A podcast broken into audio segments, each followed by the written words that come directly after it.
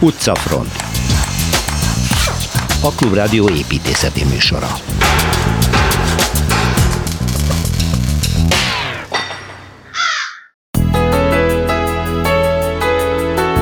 Hány hódító annyi építészeti megoldás? Ez leginkább azokra a szigetekre érvényes, amelyek a földközi tengeren mindig is az éppen arra járó hadvezéreknek voltak kiszolgáltatva. Nos, Szilveszter Ádám ezúttal Szardiniára visz mennünket egy építészeti látogatásra.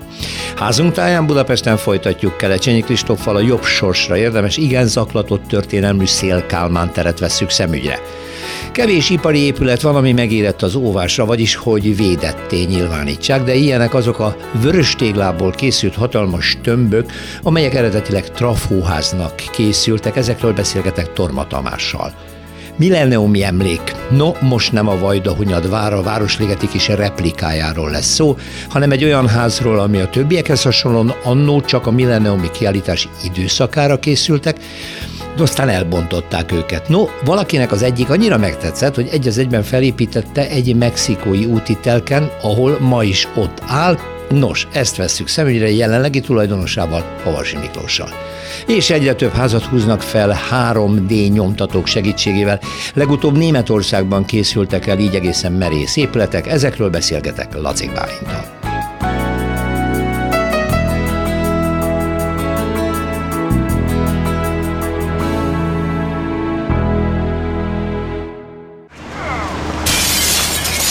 Városi tükör. Második tétel következik, Szardinián jártunk múlt héten. Szilveszter Ádám egyetemi tanár ébüldíjas építész a szabad művészetek doktorával, Szerbusz Ádám, és mondtad, hogy, hogy térjünk még vissza a sziget történetére, mert ugye azt már említettük a múltkor, hogy mint minden ilyen szigetnél, hát jönnek, mennek a különböző hatalmasságok, mindenki birtokba akarja venni, mindenki ezt akarja, kiverik egymást, aztán stb. Hogy végül is hogyan nyugszik ez meg, hogy Szardinia ugyan jelentős önállósága rendelkező tartományaként Olaszországhoz tartozik, ugye? Igen. De mikor kerül oda? És hogyan? Igen. Hát azt, azt kell tudni erről, a szigetről, hogy, hogy keletkező leletekről nevezetes. Tehát itt, itt megint Krisztus előtt 4 ezer évvel jelentkeznek lakosok, akik, akik nem lehet tudni tulajdonképpen honnan jöttek, sok felől jöttek, és ezek nek van egy, egy, egy, nurági civilizáció nevű időszaka, amikor egy, egy, egy építmény típust, amit tulajdonképpen kőlapokkal fedett épített sírkalmák, sírkamrák ezek, megalikus építmények. Szerte vannak, minden láthatók ez a szigeten. Igazából nem lehet tudni, hogy mi volt ennek a funkciója, miért csinálták. Egy biztos, hogy ez egy nagyon érdekes dolog, a mai napig nagyon állapotban megmaradt tehát akkor ezek kőlapokból épített ilyen Igen, építmények. kövekből, kötőanyag nélkül. Kötőanyag nélkül egymásra illesztve, és 4-5 ezer éven keresztül még megmaradtak. Igen. Mint Stonehenge például. És hát ez, ez a világörökségnek része, 1997 ezeket, uh-huh. ezeket nagyra tartják. Ezek, ezek egyrészt tornyocskák is, amelyben belső lépcső van, hm. és, és tőle fölmenő felső szintet, tehát ezeknek van egy ilyen lakóház funkció és helye közel, de ezeknek az eredete egy időből származtatható, és, és ez egy különlegesség ennek a szigetnek. És nem tudni pontosan mire használták, nem igen, hogy szent hely volt, vagy lakóház volt, vagy ki tudja. Uh-huh. Ez, a tornyoskák azok valószínűleg lakóházak voltak. Uh-huh. Jó, De az al- is lehet, hogy védelmi szempontból fontos, hogy olyan helyre van telepítve, átlátható a terep. Itt, akik megfordultak, azok, azok hogy szokott lenni a, a, a partbeli hajózáshoz értő népek, a főniciaiak, aztán egy ideig ugye a Kartagót, tehát a púnok uralják, utána megjelenik ugye a másik púnhából után Róma, és, és utána aztán megjelenik Bizánc, amikor ugye a római birodalom ugye megszűnik, akkor a, a keleti osztrogótok ugye azok adják a bizánci királyságot, és az áttevődik ide, és ez a egészen odáig megy, hogy, hogy a spanyol örökösödési háború, ami megrázta Európát, az megint egy, egy békekötéssel végződött, ez, ez, ez az ütresti béke, és ez a Habsburgok kezébe adta.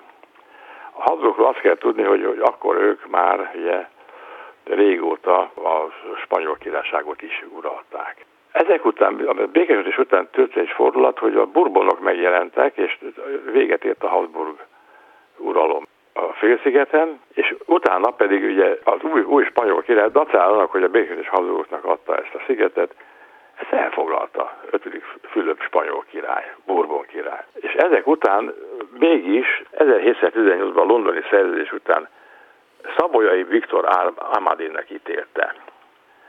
Na ez egy érdekes, ez, ez egy, ez egy kékvér család, ugye Szavolyában él, és hozzátartozik ugye Piemonte, ami, ami hegyek alatti terület, Bilánó fölött. És, és ez, ezek megszerzik a területet, és igazából rájönnek, hogy nekik ez nem kell. Nagyon nem kell, mert, mert el is akarták cserélni, mert, mert itt állapotok voltak, nem sikerült.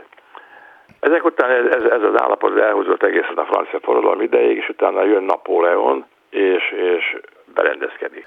Ez az állapot, ez, ez 1814 után keletkezik igazándiból. Az érdekes, hogy, hogy, hogy 1847-ben Szardiát teljesen egybeosztották a Szavai birtokaival. Tehát ez egy egységes állam lett, ami később 1860-ban az orosz királyságban tagozódott be. Annál is inkább, mert az első király az egy, egy Piemonti szárd király volt, második Viktor Emanuel.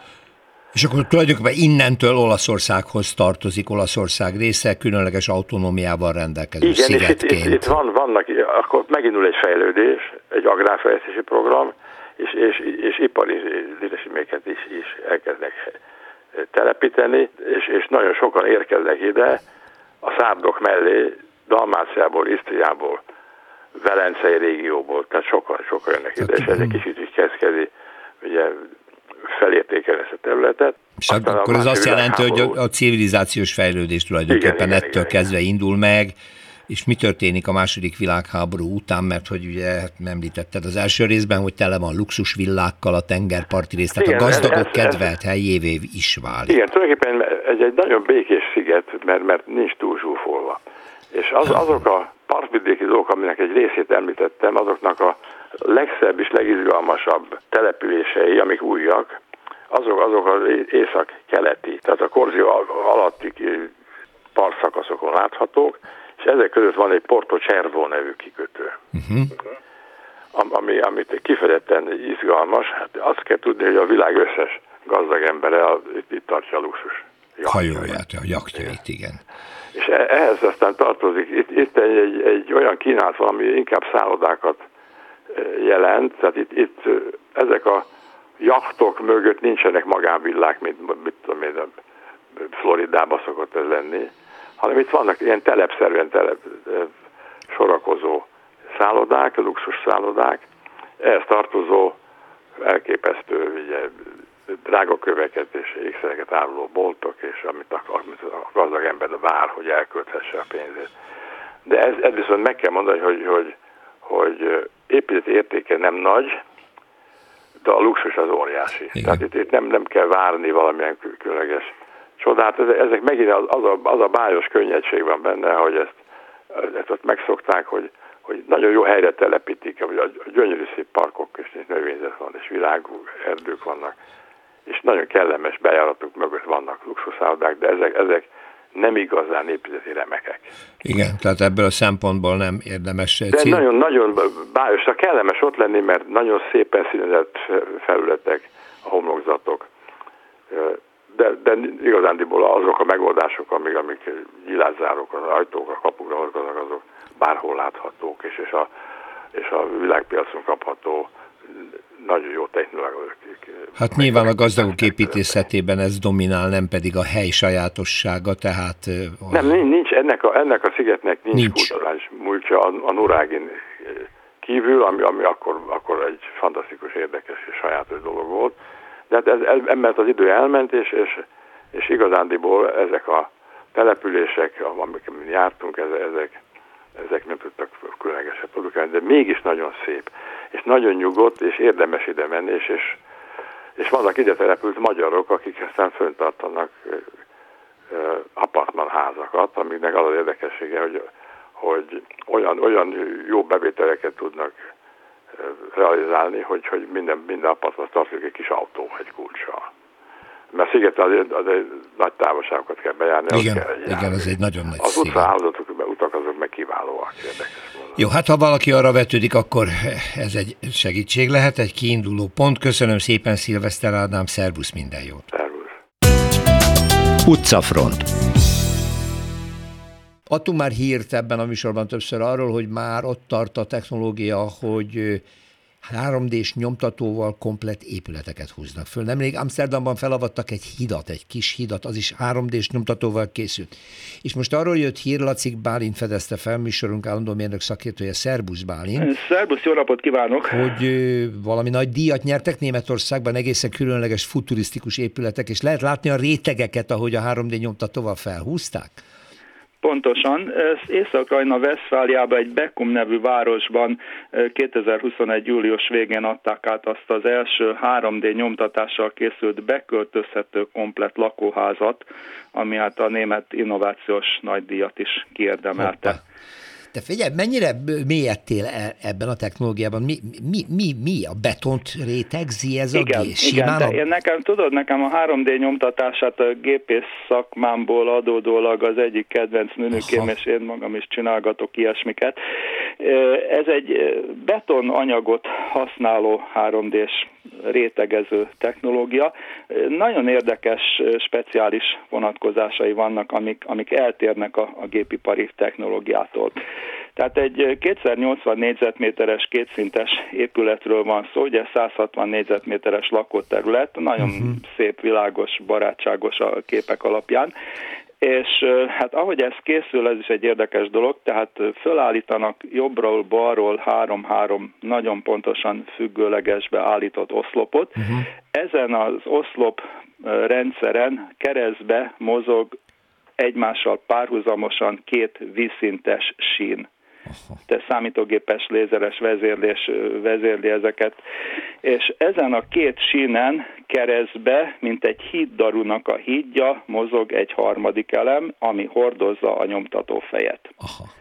A nyomtató... Pontosan úgy képzeljük el, mint egy normál nyomtató, csak baromi nagy, és más Igen. anyagot használ, nem, nem, nem szén alapú, vagy bármilyen ö, fekete nyomtatóanyagot, tintát vagy hasonló, hanem betont. Nagyon jó minőségű beton, tehát azt hiszem, hogy ennek az eljárásnak ez az igazi kulcskérdése, bár hát hogy nem vagyok építész, és laikusként szagolgatom én ezt a dolgot, tehát nagyon jó kötési tulajdonságú, nagyon homogén, gyorsan kötő betonanyagra van szükség, amelyet transporterrel odavisznek, előkészítenek, és a csővezetéken keresztül folyamatosan táplálnak ebbe a keresztgerendán rohangáló fúvóka fejbe. A fúvóka fej úgy pásztáz, ahogy éppen az épület függőleges falainak a nyomvonala ezt előírja, és közben folyamatosan állandó sebességgel teríti maga alá a nagyon homogén finom betonmasszát. Most én sem vagyok építész, de nincs is vasalás? Masszív, de igen, van, van, tehát de akkor van benne, készül. így van, tehát van egy pár nagyon jó film erről az eljárásról, és hát ez, ez érdekelt engem rettenetesen, ami a gépészetben sajnos egy probléma. Tehát én nekem egy régi rögeszmém az, hogy a normál műanyagból készült ilyen 3D nyomtatott testekbe mennyire jó lenne például fém merevítéseket, mit tudom én, valami acélhálót vagy egyebet belerakni, nem sikerült még eddig. Aha. Ugyanis ezeknél a gépészeti berendezéseknél nagyon gyorsan köt az anyag, az a leolvadó műanyag, ami viszont a betonnál nem áll fent. Tehát itt lehetőség van arra, hogy megállítsák a pásztázó fejet, gyorsan berakjanak bizonyos merevítő elemeket, berakjanak akár vízszintes csőelemeket, amivel például a közműveknek az áthidalásait a falon keresztül vízszintes nyílásokat lehet létesíteni. Uh-huh. Be lehet rakni például áthidaló elemeket, hiszen te amikor a falat építed, ugye van egy ablak, akkor az ablak függőleges oldalait megcsinálja a nyomtató, de hogyan fogja ezt befedni? Igen. Tehát ezt akkor úgy meg lehet oldani, hogy oda betesznek egy acél sínt, és utána az acél sínre teríti tovább, tovább a nyomtató. Uh-huh. Tehát ez, ez, egy, ez egy teljesen automatizált falazó rendszer, Tökéletesen ugye? automatizált. Uh-huh. Hát figyelni kell arra, ugye, hogy nehogy valami idegen anyag belekerüljön a betonba, vagy, vagy elszakadjon valami vezeték, tehát nyilván emberi felügyelet azért van mellette, de elvileg teljesen érintésmentesen Na most akkor épül. a vezérlésről mit tudunk, hogy elkészül az építészeti terv, ezt valahogy a nyomtató ezt megvalósítja, vagy pedig mechanikusan irányítják, hogy falakat húzzon? Hát elkészül egy 3D-s számítógépes terv. Ezt a 3D-s számítógépes tervet hasonlóan az általunk használt ugye 3D-s nyomtatásokhoz ilyen vékony rétegekre, szeletekre bontja föl a szoftver, és az egyes szeleteknek megfelelő pálya mentén halad a nyomtatófej. Elképesztő. És minden egyes szelet után egy réteg vastagsággal följebb lép, és utána bejárja a következő teraszt, és közben terít.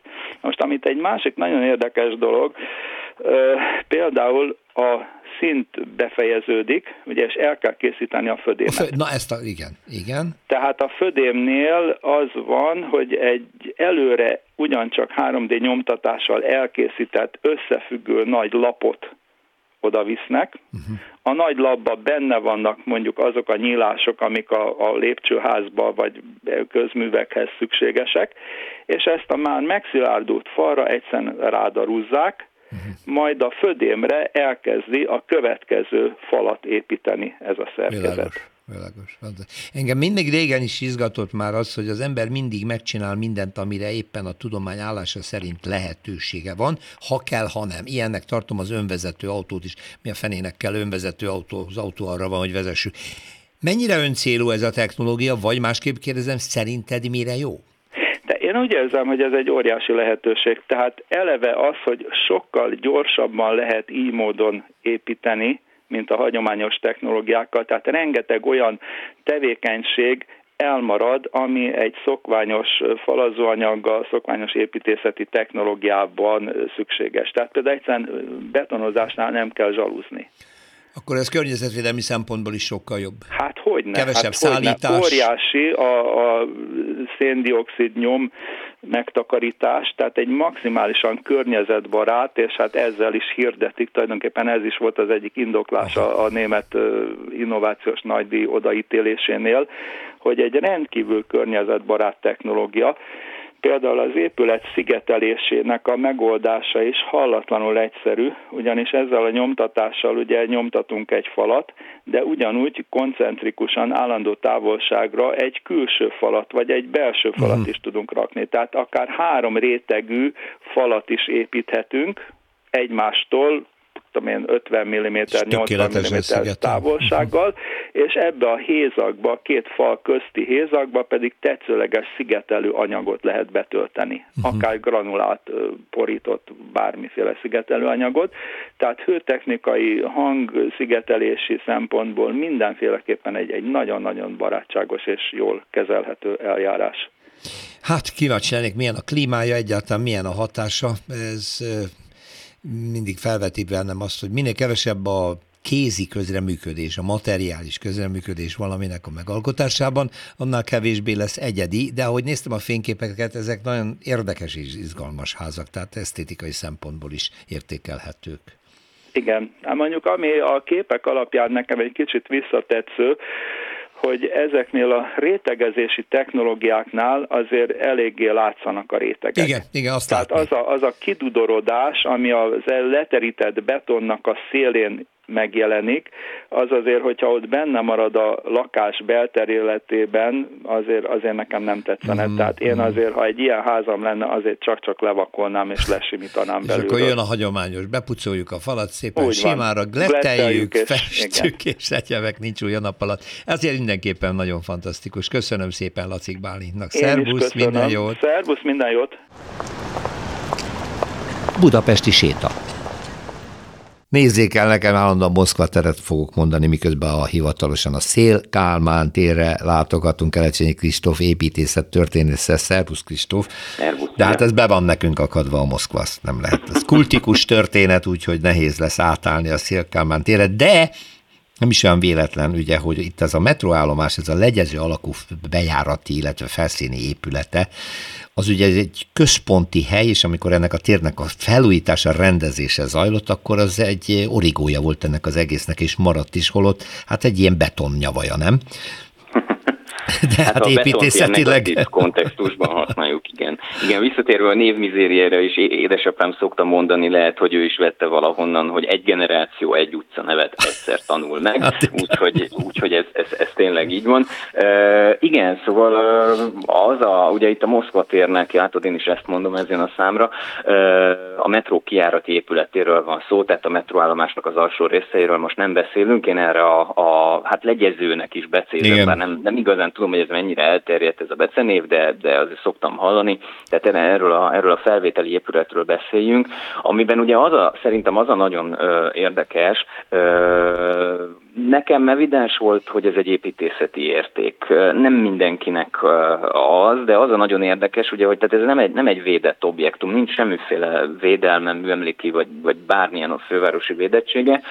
Mégis, amikor ugye most a teret gyakorlatilag teljesen újra fazonírozták, ugye az elmúlt öt évben került Igen. erre sor, a, akkor, akkor megmaradt ez az épület. E, magyarán szólva a tervező építészek, tájépítészek úgy gondolták, hogy ez egy érték. Úgyhogy ebben egyetértettünk velük, e, vagy hát egyetértettem velük, e, és én is azt gondolom, hogy ez, ez az egész látványos szerkezet gyakorlatilag olyan erényekkel bír, amelyeket talán ez a mostani kialakítása kicsit jobban meg is mutat, mint az eredeti. Ugye, ha visszaemlékszünk, akkor, akkor eredetileg ennek, a, ennek az egész felszíni épületnek volt még egy ilyen kis nyúlványa. Igen, ez csatlakozott a, egy teraszos épület hozzá. Gomba, hírhet híres gomba presszó volt benne, ami szebb és kevésbé szép időket is megélt. Én a, a, azt gondolom, én még így egyetemi éveim elején jártam oda arra a teraszra sokat. Nagyon jó pofa volt, hogy így fölülről lehet figyelni a, a, a villamos közlekedést, meg a környéket. Állítólag annak idején azért építették ezt a teraszt, hogy innen milyen szép panoráma fog nyílni, és hát azért valljuk meg, hogy ez a tér nem a, nem a legszebb, nem tartozik a legszebb hát. budapesti terek közé, még így felújítva sem, sem. feltétlenül. Igen. Viszont ugye ezt az egészet, ezt, a, ezt az egész teraszt és melléképítményt, ezt lehántották a, a felszíni épületről, és megmaradt, tulajdonképpen megőrizték ezt a, ezt a, ezt a hatalmas, ilyen tényleg legyezőszerű vasbeton szerkezetet, ami ugye kapott egy ilyen üvegezést. Tehát egy sokkal könnyedebb, sokkal tisztább, sokkal átláthatóbb történet lett, és az az izgalmas benne, ugye elvileg ez a, ez a kinyílása ennek, a, ennek az egész szerkezetnek. Arra reagál, hogy ahogy a metróból jön ki a tömeg, az ugye a, a különféle irányokban árad aztán szét, tehát ennek a dinamikáját, ennek, a, ennek, a, ennek az egész térnek a használatát próbálja meg így, így, így ilyen betonba öntve ábrázolni, és én azt gondolom, hogy nagyon, ami még, ami még jó benne, hogy nagyon ikonikus, tehát én emlékszem ugye, hogy amikor a metrót felújították, akkor egy ideig ennek eltakarták egy álmennyezettel ezt a, ugye alulról is be lehet látni ezekbe a redőkbe, Igen, most már. Az aknába, és ez nagyon, nagyon, nagyon meghatározó, tehát ez nekem például gyerekkoromban beégett így a, a, a tudatomba, amiről rögtön föl lehetett ismerni, hogy itt a, a Budára érkeztünk, és, és, és jövünk föl a Moszkva térre, és aztán ugye ezt eltakarták, és utána pár évvel, tehát ugye 2004-5 körül volt ez a felújításra az állomásnak, és pár évvel utána ugye ezt megint lebontották, és most megint ez az egész szerkezet szépen megmutatva ö, látszik. Tehát nyilván, hogyha a betontól írtózik az ember, akkor nehéz ezzel megbarátkozni, az viszont biztos, hogy egy, egy, egy viszonylag virtuóz és viszont nagyon-nagyon karakteres ö, eleme ez, ami, ami tényleg elsőre fölismerhető.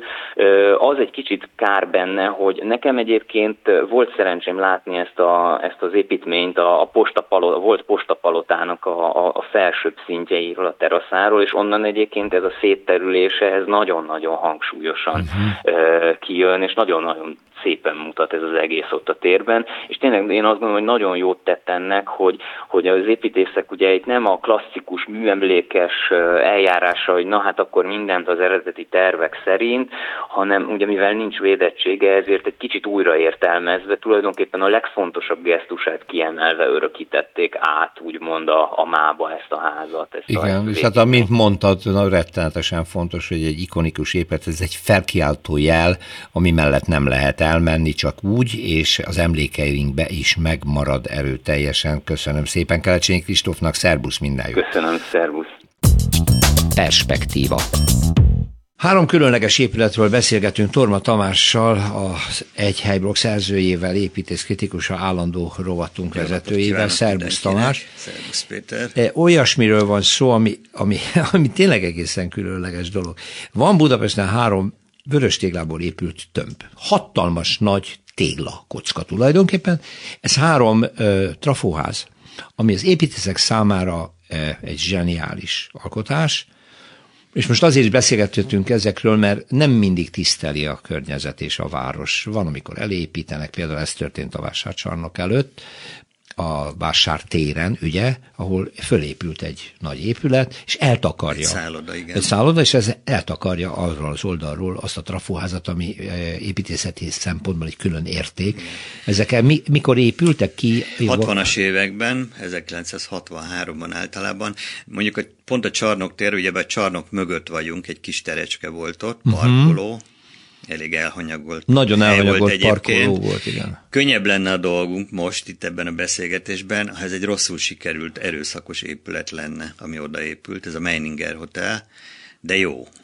Egy hullámzó betonfelület, nagyon illik oda, az, akinek a fejében jobban benne van az a kép, nyilván érzi, hogy teret veszel a, abból a kis terecskéből, tehát ez még kisebb lesz, és eltakarja Eltakarja ezt a, ezt a trafóházat. Imponáló trafó falat. Ezek valójában álló téglatestek. Álló téglatestek és hatalmasak, szóval ezek óriási épületek. És hogy képbe helyezzük, ez a 60-as évek, amikor a ez mind Pesten van egyébként, mind a három. Tehát a Katona József Pesten. utcában van az egyik, a Rumbak Sebestyén Dob utca sarkán a másik, igen, és a Vásártéren van. Ez a harmadik, igen. egyformák igen, de valójában a budai tehereloszta, amit már lebontottak, amit lebontottak. a Virágcsaba fél, és ekkor épült, mert ugyebár ekkor volt egy nagy hálózati átállás, nem értek az elektronikához, de mindjárt mondom, hogy 120 kilowattos szabad vezetékek kellett, tehát nyilván a a város sűrűsödésével az elektronikus, az elektromos hálózatot is fel kellett újítani. Már és ehhez ilyen hatalmas nagy trafók kellettek. építették ezeket. Uh-huh. Képzeljük el tényleg, ez mind belvárosi terület, nincs terület. Itt pedig ez az ipari jelleg, tehát valójában óriás transformátorokat, tehát ipari szerkezeteket kell elrejteni.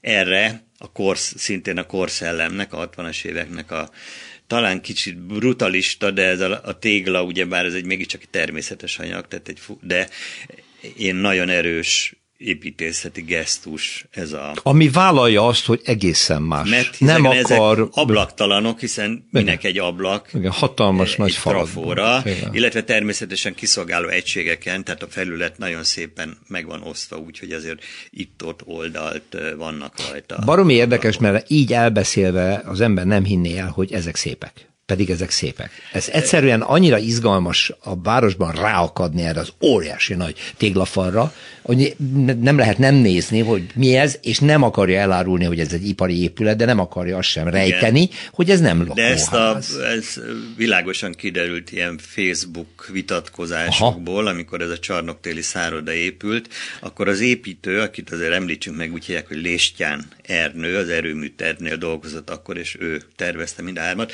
az unokája építész hallgatóként írt erről, és hát ő természetesen fájlalta, hogy a nagypapának így eltüntetik az egyik Listyán Ernő. Teljesen világos volt, hogy a szakmailag érintettek, tehát építészek, építészhallgatók azt szerették, a laikus hozzászólók csodálkoztak azon, hogy... Hogy mi a fenét védenek hogy ezen. mi a fenének védenek egy ilyen óriási nagy tégla, ablaktalan tégla tömböt. Igen, ez izgalmas. Én laikus vagyok, de én ezeket szeretem. Ezt mind a hármat nagyon szeretem. És akkor még egyet lapozok benne. No.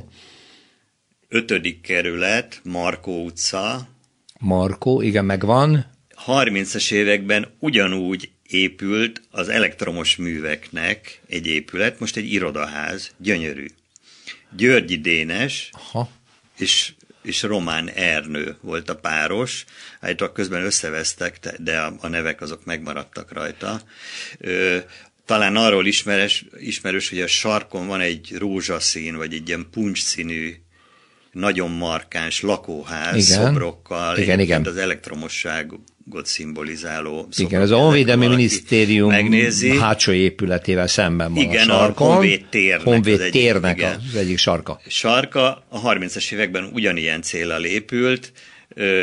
A, az, ami irodaház a Markó utcában, azt nagyon szépen felújították olyan uh-huh. jó tíz éve, az egy irodaház, ez pedig egy lakóház. Uh-huh és ennek nyomán, amikor erről neki utána néztem, derült ki az is, és Raj Lászlónak az életrajzából derült ki, hogy az, ha megyünk kifelé Szentendrére, a Szentendrei úton Akvinkum, igen. Akkor most már az Akvinkumi Múzeumnak a központi székháza egy ilyen fantasztikus tégla, épület. tégla görög templom, tehát timpanon, oszl, fehér oszlopok, fehér oszlopok épület, vörös tégla amit mindig csodáltam a héből, és kiderült, hogy az is az volt, az egy trafóház volt, ami akkor épült, ah. és mivel a, a rajk sok munkahelyek közül az egyik az valamikor a 70-es években ez volt, hogy nem tudom, transformátorokat kellett ellenőrizni, vagy ilyen transformátor épületeket, és ezt le akarták bontani. Hm. És ő kardoskodott azért, hogy ez megmaradjon. Majd aztán, amikor 90 után az Akvinkomi Múzeum újabb épületekkel bővült, akkor ő ott újra közreműködött. Tehát ha elmondjuk újra, ugyebár Csarnoktél, ott csak részben látjuk már, de látjuk, igen, oldalról Dom még utca, lehet látni. Ott egy beugrója is van egy. Igen, ott van a Kárluc emlék szoborra, szoborra. Igen, és, a Katona József és a utca, Katona József utca nem messze a Vesztentől. Igen, mind, és ez a három Lestján Erdnek az alkotása, amiről Torba Tamással beszélgettünk. Köszönöm szépen. Én is köszönöm.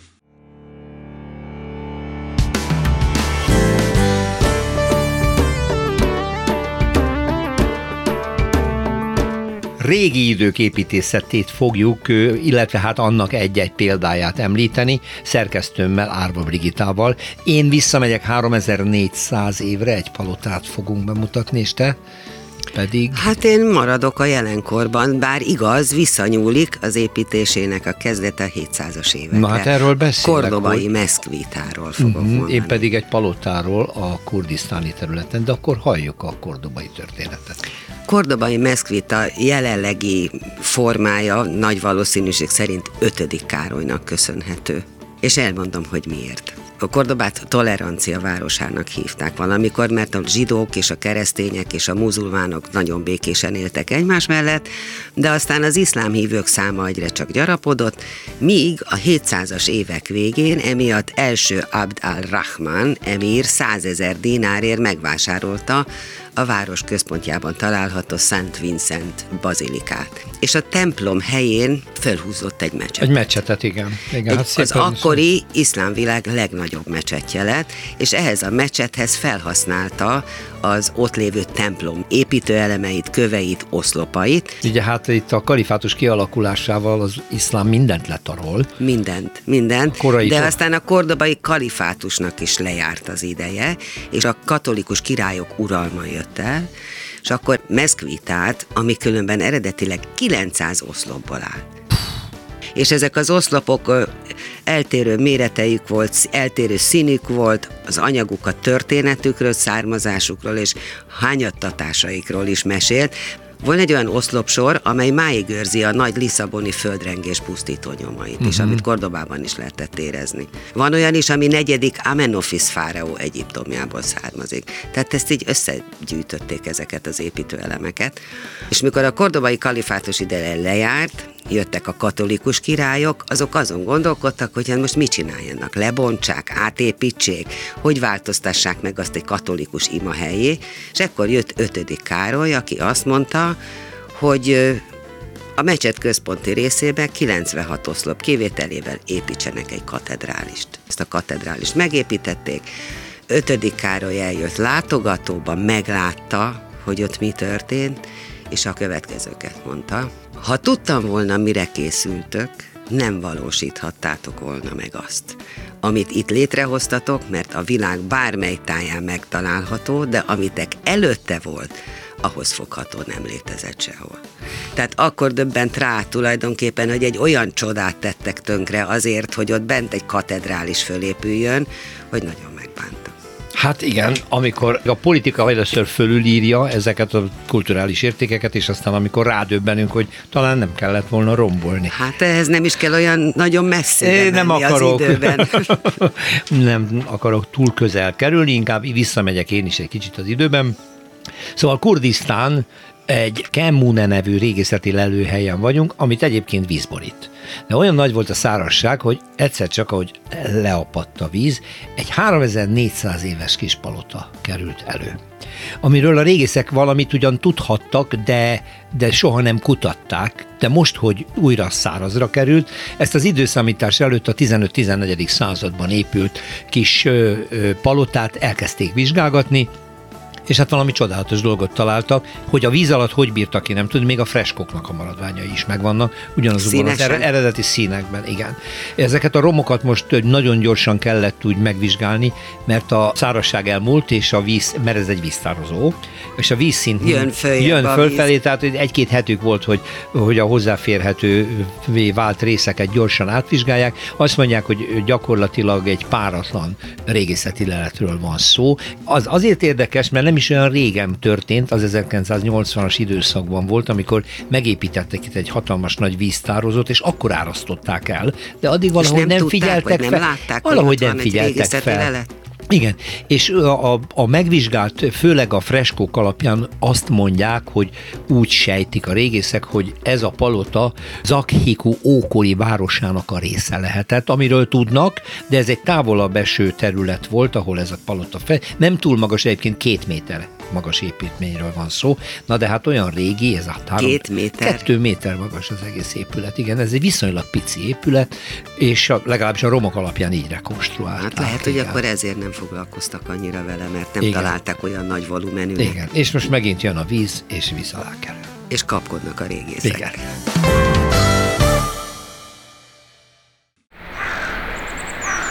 Magas lesen.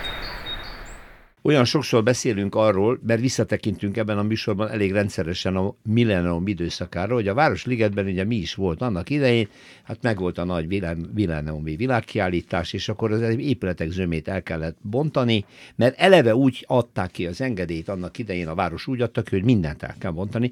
A Vajdahunyadvár az közfelkiáltásra maradt meg, mert a Budapest népe nagyon megszerette, és azt nem engedték lebontani, és úgy tudjuk, hogy minden eltakarodott onnan. És kiderült, kaptunk egy értesítést, hogy van egy ház Budapesten, amelyik annak idején a világkiállításon ö, ott volt, és egy központi épület volt, és azt ugyan elbontották, de valakinek annyira megtetszett, hogy úgy, ahogy van, átpakolta egy másik terekre, és ott újra fölépítette. Nem nagyon akartam elhinni ezt a történetet, míg nem rá nem akadtunk magának a háznak a tulajdonlására, Havas Miklósra, aki itt van a stúdióban. Jó napot kívánok! Jó napot kívánok! Ön az a szerencsés ember, aki ezt az épületet, hát úgymond megmentette maguknak, a családjuknak.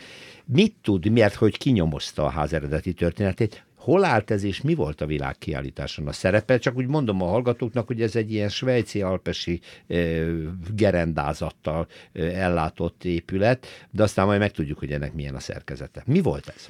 Igen, ez a mezőgazdasági e, igazgatóságnak volt a tárgyaló épülete. A mezőgazdasági nagy kiállító csarnokkal egy folyosóval volt összekötve, ahogy beléptünk a, a tóhoz, akkor, tehát a Városligetnél levő tóhoz, akkor balra állt balra. a mezőgazdasági épület, és ahhoz volt hozzáillesztve ez a valóban fakverkes, favázas ház. Igen, ilyeneket látunk Zuglóba például, igen, családi igen. házak szerkezete is ilyen Van neki egy legendája, igen? Úgy, amit vagy elhisz az ember, no, vagy nem hisz az ember. Sokszor járt ott Ferenc József és Erzsébet királynő. Állítólag úgy építették meg ezt a házat, Jakab Dezső tervei alapján, Hoppá hogy, hogy ha esetleg kedvük van, akkor megpihenessenek ott. Ezért volt neki egy olyan szobája, amelyik csupa favorítással hálószobának volt berendezve, vagy azzá átalakítható volt, és van neki egy olyan szobája, az a nagy nappali szobánk most, amelyik meg kápolnaként épült föl. Ez érdekes, hogy belül a oltárnak a lépcsője, alacsony kis lépcsője, az még mindig megvan, és egy kidomborodó részben állt az oltár, most is mögötte mai, máig élő üveg olomüvegablakok. És lehet, hogy a Sisi ott imádkozott? Hát elképzelhető, hogy ott imádkozott. Csak nincs nyoma, és nincs dokumentálva, hogy valóban ugye, járt ugye azért, azért, azért is érdekes párosot. a dolog, mert ez a ház, valószínűsíti ezt a dolgot. Az a ház az nagyon közel van az Erzsébet királynő útjához, amit azért neveznek Erzsébet királynő útjának, mert a Sisi ott járt ki Gödöllőre. Oh. És a mi utcánkat, tehát a Mexikóttal párhuzamos utca, Kolumbusz utca, Igen. Annak is az Erzsébet királynő utca sarkán volt egy Andrási kastély. Uh-huh. És a Sisi jó viszonyban volt az Andrásiakkal, és nagyon sokszor ott állt meg, és ott vendégeskedett. Na, mert akkor most már csak azt kell megtudnunk, hogy a Városligetből hogyan került jelenlegi helyére a Mexikói útra a Mexikói. az épület. Igen, tehát a Városliget után szétbontották az épületet, és egy élelmes építési vállalkozó, Paul Károly építőmester megvette, és fölépítette a, a Mexikói 52 alatt, és saját, lakás használta, saját lakásként használta. Erről nekem dokumentum és fényképeim is vannak, ahogy családjával ott üldögél. Ők 1927-ig ott laktak, amikor ő is meg a felesége is egy éven belül tulajdonképpen meghaltak. Hmm. A család akkor utána kiköltözött Bécsbe. Egyébként ő maga, Polkára is bécsi építőmester volt, onnan került át kiegyezés után Budapestre, mert itt felvirágzott az építőipar. Így van, akkor itt rengeteg akkor itt munka rengeteg volt. munkája volt neki. Egészen. És akkor a családnak még vannak leszármazottjai Bécsben? A családnak vannak leszármazottjai, már más néven, máshoz mentek, férhez a lányok, és így tovább, de néhány évvel ezelőtt az egyikük meglátogatott bennünket, nem tudván, hogy mi lakunk ott, csak kíváncsi volt a dédpapának, neki a gétpapája volt, kíváncsi volt, hogy a dédpapája által épített ház, megvan amiről neki még? fényképei is vannak, megvan-e még, milyen állapotban van meg. Beinvitáltuk, jót beszélgettünk, és aztán leveleztünk egymással, és információkat is cseréltünk egymásról. Na most ugye azt mondtam, hogy ez egy ilyen e, e, alpesi faház stílusú dolog. Jakab Dezső tervezte, ugye Igen. ezt ön említette, de valójában ez nem fából van. Ezt mondta nekem, hogy ez egy nagyon masszív. Megkérdeztem, hogy hogy bírta ki ennyi ideig ilyen jó állapotban, látom a fényképeket, stb. Igen. Mondanám még mielőtt erre válaszolok konkrétan, Jakab Dezsőről tudni kell, ha ne talán valaki nem tudja, hogy ő a, a, a magyar szecessziónak a megalapítói közé tartozik, Lechnerrel, Komor Marcellel, és egy kicsit, Kóskár, kicsit később Kóskárolyjal együtt. Neves ember volt, a Szabadkai Városházát ő építette, a Marosvásárhelyi Művelődési Házat ő építette, Nagyváradon a Feketeses szállót ő, ő építette, és zsinagókákat épített, tehát egy neves építész Nagyon, volt. nagyon híres építész Jakab Igen. Dezső. Úgyhogy milyen kár, hogy nem tudtuk, hogy ez a ház ez most műemlék? Ez most műemlék jellegű. Csak műemlék. Műemlék jellegű. Helyi minősítésű? Helyi, helyi tehát jel... önkormányzat helyi. helyi igen, mm-hmm. önkormányzat mm-hmm. jellegű.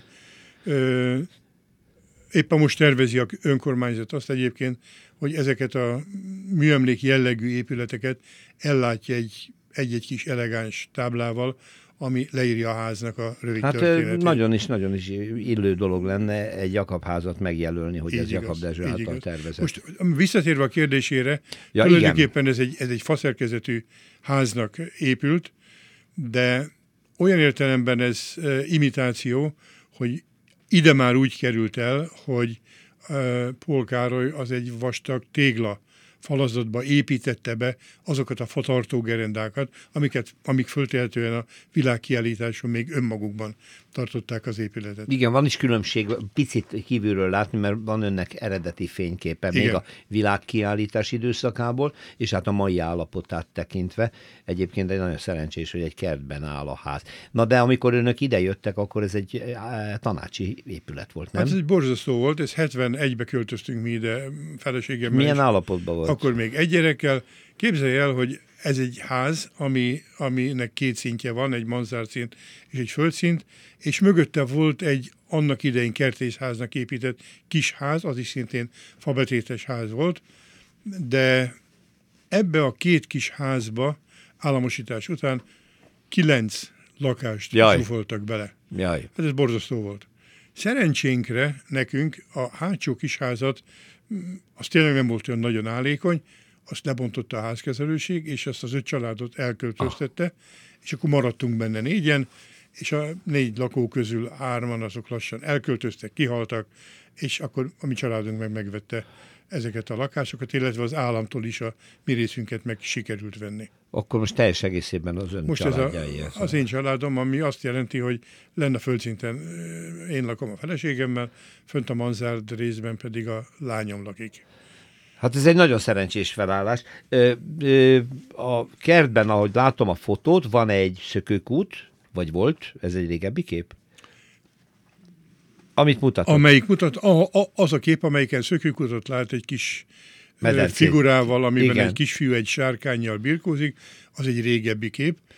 Azért régebbi, vagy azért tudjuk, hogy régebbi, mert körülbelül olyan hat évvel ezelőtt valakik egy éjszaka bemásztak a kertünkbe, és ellopták ezt a kőszökőkutat, és még két kis gyereket, akik szintén kőből voltak kifaragva.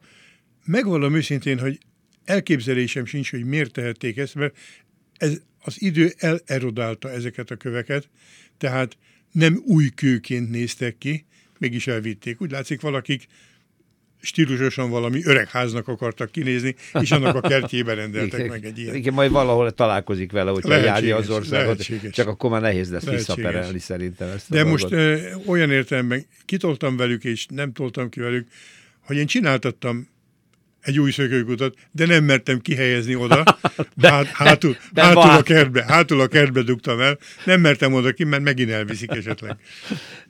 Milyen? Meg, meg tulajdonképpen nagyon hivalkodó, ahol egy szökőkút működik. Hát, de nagyon illik a, a háznak a, a hangulatához és az egész kerthez, és nagyon-nagyon szép állapotban. Nehéz egy ilyen régi épületet karban tartani, hogy az állaga ne romoljon el? nem nehezebb, mint egy önálló Mint egy normál villát. családi házat, villát, igen. igen. Tehát idő, időnként, időnként a cserepeket meg kell, ugye gyakorlatilag 95-ben mi felújítottuk ezt az épületet. Aha. Tehát teljesen újra lettek a fák konzerválva, festve, újra lett vakolva, a tetőcserepeket lecseréltük. Hú, hát azért ez nagy munka volt. Nagy munka volt. Azóta kisebb, kisebb javítások vannak, de, de, de, de nagy, nagy tennivalók nincsenek.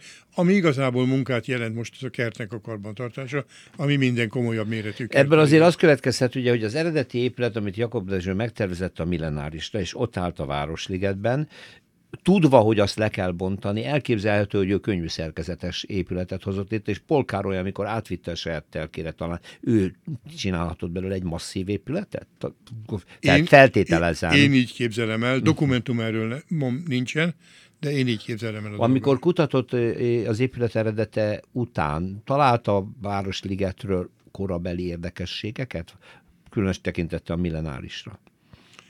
Illetve a millenium, milleniumi kiállításra. A milleniumi kiállításról van nekem ki könyvem, ami nekem van könyv, abban ez a ház nem szerepel mellékletként, uh-huh. viszont van egy bécsi kiadású könyv a, a, a milleniumi kiállításról, abban, abban szerepel ennek a háznak a fényképe, tehát ott, ott ez tulajdonképpen fölelhető. Sok minden érdekes dolgot találtam, Például engem, engem az, az nagyon érdekelt különösképpen, hogy elterjedt az a plegyka a házról, hogy ezt annak idején Feszti Árpád körképével kapcsolatban az arra létrehozott alapítvány vásárolta meg. Ennek a indoka az lett volna, hogy Feszti Árpádnak ott a Városligetben a Millennium alkalmával egy e, körépületet építettek, Igen, az is egy amit sajnos aztán, ami aztán sajnos működött kiállításként, de aztán konkurenciaként bejött a mozi, akkor a körképet már nem olyan sokan látogatták, nem volt a vállalkozás nyereséges, és akkor 930-as években tönkrement, lebombázták, és akkor előbb-utóbb a maradékokból a upusztaszeri ö, ö, létesítményt hozták létre. Uh-huh. Na most azt gondolták kezdetben, hogy ez a Feszti, ala, Feszti alapítvány, ez vásárolta meg a házat azért, mert ez is ott a szomszédos telkeinkbe be volt jegyezve. De hát kiderült idővel, hogy nem ők voltak azok. Uh-huh. Ö, a Polkáronynak volt egy épülete, vagy van ott a Mexikói egy nagy épülete igen, igen. A, az 52 szám az kettő házból áll, van az 52A és 52B. Amiről mi eddig beszélgettünk, az az 52B az volt. Ez az önöké. Az a Pol Károly családi háza volt, öt lakott.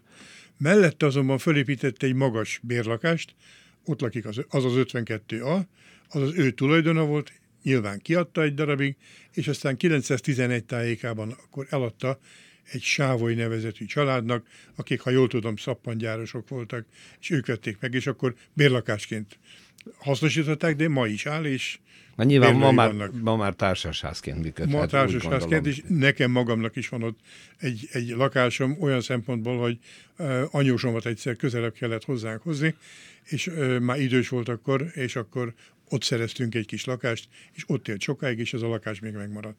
Ezt albérletbe használjuk most. Azt mondja, hogy valamilyen minősítést akkor kap majd a ház, hogyha a műemlék jelleggel kapcsolatban születik döntés, hogy megjelölik az ilyen épületeket. Igen. Ez akkor a zuglói önkormányzaton múlik tulajdonképpen? Igen, a zuglói önkormányzat el is fogadott egy olyan tervet, hogy az általa műemlék jellegűnek nevezett épületeket megjelöli egy-egy kis képes és történetesi tartalmazó táblázattal, Hát ez nyilván anyagi okok miatt húzódik, de a táblákból egy rész elkészült, és várjuk, hogy előbb-utóbb ez megvalósuljon, mert ez egy szép dolog lenne. Ez egy Jakab Dezső emlékének ez méltó ö, ö, lenne mindenképpen. Miért van az, hogy valahol találkoztam a levelezésben, meg a leírásokban, sok mindent írtak a házról, ami ezek szerint nem úgy van teljesen, ahogy most ön elmesélte, tehát ön jobban tudja, hogy ezt miért nevezték vadászháznak? Ö, Két neve is volt ennek a, a köz, közszájon. Vadászháznak is nevezték, azért, mert a vadászházak nagyon nagy része ilyen, ilyen. ilyen fa, fa betétes Aha. házként épül meg, de nevezték ezt Csudi háznak is. Minek? Csudi, Csudi? ház. Igen, Csudi ház, mert jöttek-mentek a, a járókelők az utcán, mindig megálltak, és benéztek, mert szép a kert is. Hú, de csuda. Olyan, olyan méz, mézes kalácsház jellegű, és akkor elnevezték Csudi háznak. És a Google térképen kezdetben úgy is szerepelt, mint csudaház. Egyébként tényleg egy csudaház, úgyhogy örülök, hogy jó kezekben van, és hát használják egészséggel. Köszönjük szépen. Is. Köszönöm szépen.